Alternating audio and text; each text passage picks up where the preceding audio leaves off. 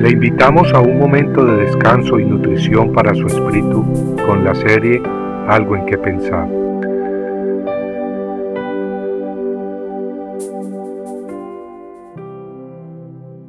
El principio de la sabiduría es el temor de Jehová. Proverbios 1.7. La mayoría tenemos cierto respeto al cuchillo. Lo usamos pero con cuidado, sabiendo que es útil si lo usamos bien. Si lo usáramos ignorando su filo, nos quedaríamos muy pronto sin dedos. De igual manera, la mayoría le tenemos cierto respeto sano al mar. Gozamos de sus olas, pero sin ignorar su poder. Los que ignoran irresponsablemente su poder terminan ahogados. ¿Y qué de Dios? ¿Acaso Él permitirá que este mundo siga ignorando su justicia y sus leyes indefinidamente? ¿Será posible que Dios habiendo enviado a su Hijo único a morir por nosotros en la cruz, no hará nada con quienes desprecian tan gran sacrificio, ignorándolo y viviendo en rebeldía. Dios ama a su creación y a sus criaturas, de manera que al influenciar a otros debido a nuestro mal ejemplo o al violar los derechos de otros, pecamos contra el Creador. La Biblia nos enseña claramente que el temor de Jehová es el principio de la sabiduría. Tener temor de Dios es reconocer su gran poder, su santidad y su justicia, entendiendo que Él es el creador de nuestras vidas y que por lo tanto merece nuestra obediencia completa. Ignorar la voluntad de Jehová, viviendo como si no existiese, trae consecuencias. ¿Y cuál es la voluntad de Dios? En 2 de Corintios capítulo 5, Pablo nos dice que Cristo murió por nosotros, de manera que los que vivimos ya no vivamos para nosotros mismos, sino para Cristo. Esa es pues la voluntad de Dios, que vivamos para Cristo. No se trata de cuántas veces vamos a la iglesia, o si nos conoce el cura o el pastor, o si sabemos las escrituras de memoria.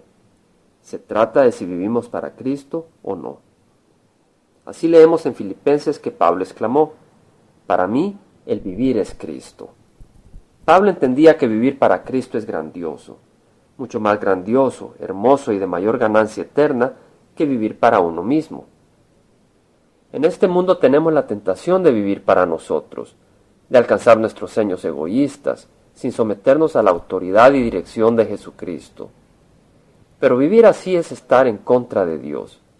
La palabra de Jesús registradas en Lucas 11:23 son claras. El que no es conmigo, contra mí es, y el que conmigo no recoge, desparrama y quien en su sano juicio desea ser enemigo del Dios Todopoderoso. Tal como leemos en Hebreos 10:31, horrenda cosa es caer en manos del Dios vivo.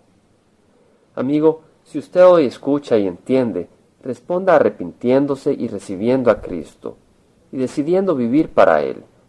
Entonces Dios enviará el Espíritu Santo para que habite en su vida, para fortalecerle y darle victoria en las tentaciones y para guiarlo en el camino de Dios. Y al leer su santa palabra tendrá luz, aquella luz divina que penetra la oscuridad y el engaño de Satanás, el engaño que él ha tejido alrededor de los habitantes de este mundo. Entonces podrá gozarse y decir como el gran apóstol Pablo que nada podrá separarnos del amor de Dios que es en Cristo Jesús, Señor nuestro. Compartiendo algo en que pensar, estuvo con ustedes Jaime Simán.